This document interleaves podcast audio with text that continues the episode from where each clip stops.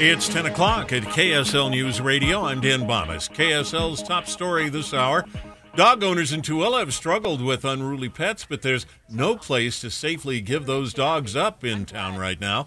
Still, Michaela Belden with the Belden House Canines says training your dog can go a long way. Another thing we see a lot of is people will say like, "Oh, my dog is aggressive. My dog has separation anxiety, things along those lines." We go over there and we're like, "You have a great dog. You just need, you know, very basic minimal training, and this dog, you can turn this oh, dog around so fast."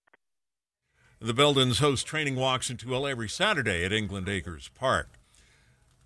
BYU men's basketball team getting ready to play the seventh ranked Kansas Jayhawks this afternoon. Cougars face a tough task. They're hoping to get a big road win, get back into the top 25. You'll hear the pregame coverage here on KSL News Radio starting at 5 with the tip at 6. Our top national story this hour from ABC News Michigan's Secretary of State Jocelyn Benson says her state has already seen a steady stream of voters for uh, today's primary election, with a strong showing as well for mail in ballots. Benson urging voters outside a polling place in Detroit to make their plans to vote before the polls close at 8 o'clock this evening.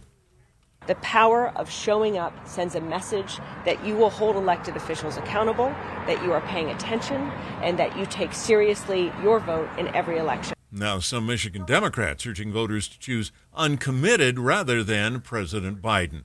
Your money at this moment, the Dow Jones average down uh, over 160 points right now. The NASDAQ is up just a bit.